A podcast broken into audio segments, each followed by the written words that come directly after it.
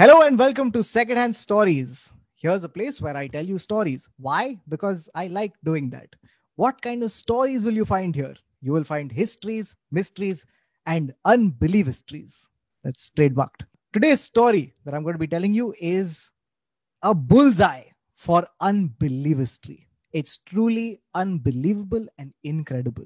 And it's a story about the perseverance of the human spirit. And if ever there was a story that told you this, this is the one. Our story starts in a place called Marshall Islands. Now, Marshall Islands are a small cluster of islands in the Pacific Ocean. They're in the middle of nowhere, in between Hawaii and Philippines. There's a small dots of land in this expanse of ocean. On these islands, there's a couple, and they live in a beach house. And one day, there's frantic knocking at their door. They open the door and they find an extremely strange man standing outside. He's got this crazed look on his face. He's gaunt and he's pale and he's got this shock of hair that just goes vertically upwards. He's got this scraggly beard and he looks emaciated. Like you can see the bones jutting out of his entire body. And he starts frantically talking to them. But as he talks, they realize he's talking in a language that they can't understand. So they give him a piece of paper and a pencil and they say, just draw it out for us. And he draws something, but they just don't get it. They can't tell what he's trying to tell them. This man was trying to tell them a story. And that's the story I'm going to tell you today. So, this man, his name is Jose Alvarenga. And in 2012, in November 2012, he was a fisherman in Mexico. In November 2012, he sets out on this two day long fishing expedition. He was supposed to set out with his regular crewmate, his regular partner, but that guy called in at the last moment and said, I can't make it. So Jose Alvarenga settles for a substitute. This substitute, his name was Ezequiel Cordoba. Ezequiel Cordoba was an 18 year old. He wasn't really an experienced fisherman. In fact, the thing that he was really known for was football but it was an emergency and he couldn't find anybody else. So he's like cool let's have the footballer on the on the boat. Right? So the boat they set out in is a, a, a relatively small boat okay? It's like this 25 foot boat. It's not very broad. It's got a few things okay? It's got like these planks of wood. It's got a, a radio to communicate and it's got uh, an ice box to keep the fish in the fish that they catch jose alvarenga and uh, Ezequiel Cordoba, they set out to sea. And initially, they have a very good time of it. Right, the fishing expedition is going really well. They have a bountiful catch. Right, they catch marlin and shark and all sorts of fish. But then, their luck changes along with the weather. Suddenly, the wind starts picking up. The clouds start forming. The sky starts darkening. And they realize that they've been hit by a storm it's a vicious, ferocious storm and it rocks the boat. Right? They're being thrashed. This boat is being taken further and further out into the ocean. Jose Alvarenga frantically calls for help on the radio. Right? He manages to get through to his boss and he says that we've been hit by a storm and we're being dragged out. Right? But before they can figure out where they are or, or communicate anything else, the radio battery dies. Now, Jose Alvarenga, being an experienced fisherman, decides that the best course of action is to just keep the boat steady and try to keep moving towards the shore. And at the same time, he tells Cordoba, the young uh, fisherman with him, he tells him, keep bailing, keep bailing, take the water out of this little boat. Right. And it's a bad situation. It's they're being completely roughhoused by this ocean, right? Thrown side to side. In fact, at one point it got so bad that a wave lifts them up three stories in the air and then like an elevator it plummets them down the motion sickness is so bad that cordoba is leaning to the side of the boat and consistently throwing up right and this storm is no ordinary storm this storm lasts for 5 days 5 days these two men in their small boat get battered by the elements. And then finally on the on the fifth day when the storm clears and this the sky lightens and warm sunshine hits them they finally are able to figure out where they are. And where they are is in the middle of nowhere. They try to make sense of their boat and they realize that all the fishing gear has been swept off, the radio is useless, and the motor has also been wrecked. There are no sails, there's no motor, and now they're completely at the mercy of the ocean and wherever the ocean currents take them. So they start floating, and now there's one option and one option only, which is survival. And they try their best to do it. They realize that what is necessary is to be hydrated, to be fed, and to hide from the scorching heat of the sun. Time passes, 14 days go by, and there's no water. Finally, on the 14th day, their luck changes when rain starts pouring. And the two men rejoice and they start gathering up this rainwater, this precious, precious fresh water, and they look up and they open their mouths and they just let it fall into them. During the first month of their voyage out at sea, they're still relatively close to the shore. And because they're close to the shore, lots of turtles are in the water. And here's what they do they grab the turtles from the sea into the boat and they kill them and they drink their blood Okay, blood is pretty nutritious. It's not Gatorade, but it's the next best thing. Okay, so they're drinking turtle blood and they start catching fish, but they don't have gear. So, how do they do it? Jose Alvarenga comes to the rescue. Now, this man is an experienced fisherman and he knows how to catch fish with his bare hands. That's the kind of badass this guy is. Okay. So here's what he does. Okay. He leans on the side of the boat, puts his chest on the side, puts his hands in the water. Okay. And his hands are a little distance apart and they're completely still. And as a fish would swim in between them, he would grab it by the scales and pull it in. He notices that there are also sharks that are tailing their little boat right? Occasionally a shark would nudge against it and they would feel the bump of it and they realize that holy shit there's only this little piece of wood separating us from that thing. But when there are smaller sharks around Jose Alvarenga says, कि अब jaws नहीं है तो मैं इसको खा लेता हूँ okay so here's what he he baits the sharks by putting his hand in the water. And as the sharks come near it, he grabs them by the fin and hauls them back in. And what does he do? They have a little knife. They manage to kill the shark, cut it open, and they have the liver of the shark, which is again extremely, extremely good for survival. It's the kind of thing you would find on Bear Grylls' diet. So they're they're eating these things, right? They're also eating fish, shark, and turtles. Eventually, the ocean currents drag them further out into the ocean, and now those things start dwindling, and they have to rely on other things for survival. So what they do is Jose Alvarenga uh, has finds a little he finds like this plank and he puts it on the side of the boat and he waits for birds to land on it and as they would land on it, he got really good at crouching, waiting, stalking, and then grabbing onto these birds. Right. So they started eating a lot of birds to the point where their weight stabilized.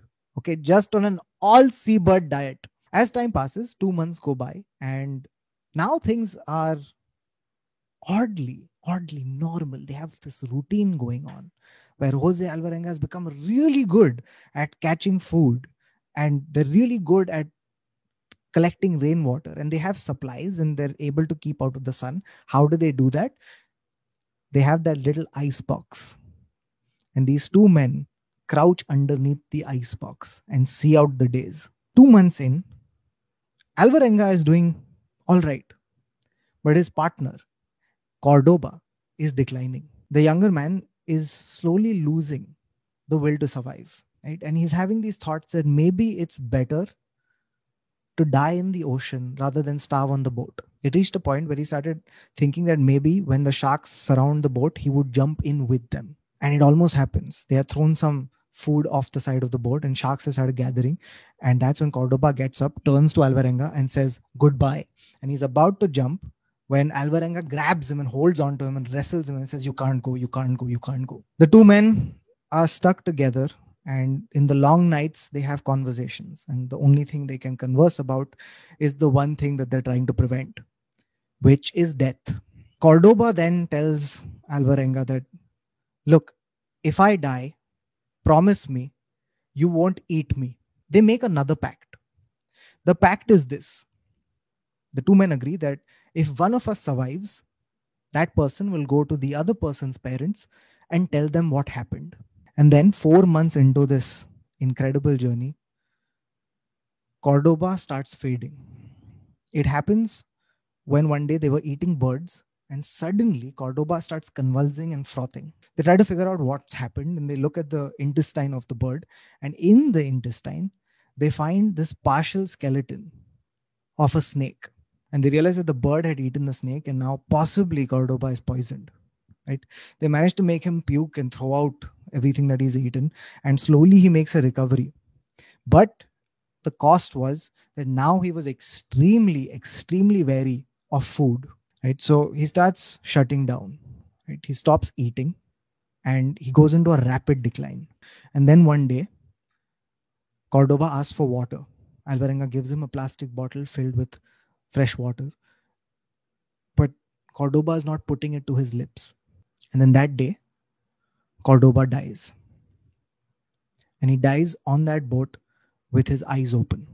Alvarenga is distraught. He's destroyed. The one person he had on this boat is now gone right? And that night he cries and he cries and he cries and goes to sleep.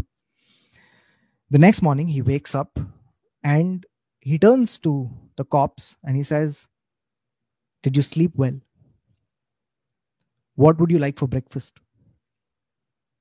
And then he starts answering these questions as if he is cordoba. And then at this point he starts having these full-fledged conversations with himself right? He's putting on this one act play for a corpse. A few days pass. Finally on the sixth day the night of that day it's a moonless night. Alvarenga is sitting and having these conversations with himself. And then suddenly it strikes him about what he's doing. It suddenly realizes that i'm having a conversation with a dead guy and i'm answering for the dead guy. He realizes that he's going insane. And he realizes there's only one way to stop it so that night, he says a prayer for Cordoba. He takes the clothes off of him because they're useful. And then he pushes the body into the sea and he lets him go. The next morning, when he wakes up, he's completely destroyed because now he's completely alone. And now a weird part of this journey sets in where he starts going a little crazy. He starts hallucinating things, imagining things, living in almost like a fantasy world right? Where he would walk across the boat and he would just imagine as if he was wandering the earth in distant places. He would imagine these places vividly, right? He would start imagining him, himself having these gourmet food, all his favorite stuff he's imagining himself consuming, right? And he's imagining himself having the best sex of his life. So he's vividly imagining all of these things and and as his as his time passes he's He's just coping every single day. Then one day, he looks up on the horizon. He sees a ship. Okay, it's a giant ship and it's far away and his hope skyrockets he's like this is it i might get saved so he stands up and he waves frantically at this ship right but it's a cargo ship and these cargo ships don't have too many people on the deck and they have these predetermined routes and they keep going along them. And to make matters worse, Alvarenga's boat was painted blue and had a white bottom. So it looked exactly like the ocean it was in. And so he sees this giant ship go across him and then disappear into the horizon. And with it disappears his hope. And this doesn't just happen once, this happens 20 times. 20 times he sees a ship and his hope goes up, and then the ship disappears and he's filled with despair. And this crushes him, right? And he reaches this point where he's like, I, I want to give up. But then thoughts of his family and his future keep him alive. And he says, I will get through this. While this is happening, there were some nights which were the most beautiful nights that he's ever experienced. He's on the bobbing sea, gently rocked by the waves, and he would look up and the constellations would be filling the sky. And as a young boy, Alvarenga's grandfather had taught him how to calculate time using the lunar cycles. And that's what he used to do every single night. And then one morning, he looks up and he sees that the sky is filled with birds And they're not seabirds, they're shorebirds. And he sits upright and he scans the horizon, and then he sees that in the distance there is an island. But he doesn't get his hopes up because he's like, maybe this is a mirage. Maybe my mind has conjured this incredible sight. And he's like, I'm not gonna, I'm not gonna put my hopes up. There's no way. There is no way. But then the ocean currents start leading him towards it. And as he gets closer, he sees that the island is getting bigger and closer and more vivid. And he realizes that holy shit, it's land so to speed up this process, he dumps everything outside his boat, everything that was on it, just to speed it up. Now it's a risky gamble because if that's not an island and it's just a figment of his imagination, then all the stuff that he's been using to survive is now at the bottom of the ocean. But he takes that chance right? And the ocean currents lead him faster towards the island. And then as he's 10 yards away he jumps off the boat and starts paddling in the ocean like he's a sea turtle. And then he manages to get onto ground. And for the first time in a long time he feels solid ground. And it's a beautiful sight. There are these lush trees and the smell of flowers and the sound of birds and he can't believe it. He runs through the foliage and he finds this beach house and he bangs on the door and as he bangs on the door, the door is opened and there's a couple inside. And he tries to tell them what's happened, but they can't understand him. So they give him a, a, a, paper and a pencil and he tries to draw it, but he can't cram what he's gone through onto a paper and his drawings. So he talks and he talks because he's not met another human being and he just speaks to them, but they can't get it. So finally, he starts laughing and they laugh along with him. At some point, the couple realizes, after a lengthy fit of laughing, they realize that this man has clearly gone through something. They assume that he's a shipwreck survivor because he clearly doesn't look like a tourist.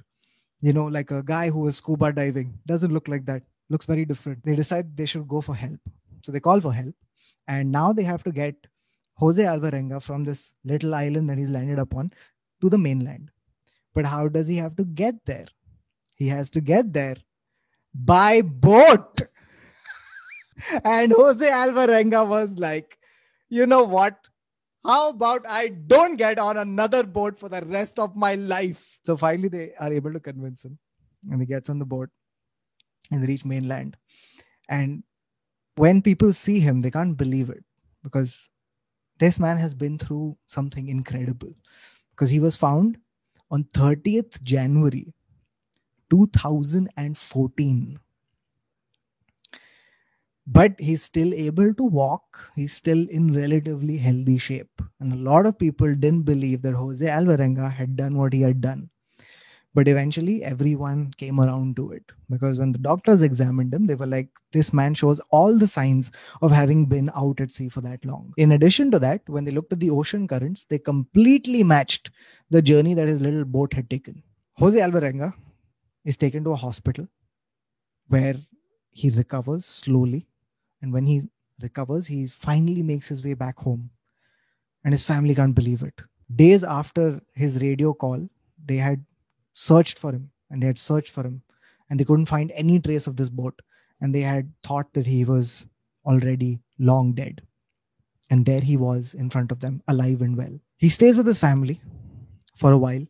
And then finally, he makes one last trip. He goes to the house of Ezequiel Cordoba and he tells his parents about what had happened. And that's the story of the longest time anybody has spent at sea in that small boat. Because Jose Alvarenga floated for 9,000 kilometers. He had been at sea for 438 days. This was uh, the script of Life of Pi without any of the magical realism stuff. So that's the story. I hope you enjoyed it. Uh, if you liked it, then please leave a like and a comment. Let me know what you thought of it. Uh, if you have other stories you'd like me to cover, then also drop them in the comments below. As you know, this particular series is sponsored by my career if you'd like to support my career then please go to the description because i'm going to be doing shows uh, soon on 31st october i'm doing shows in thane and 6th and 7th i'm in pune so links to tickets are in the description. Uh, get them soon. I'll see you there. And until next time, bye bye.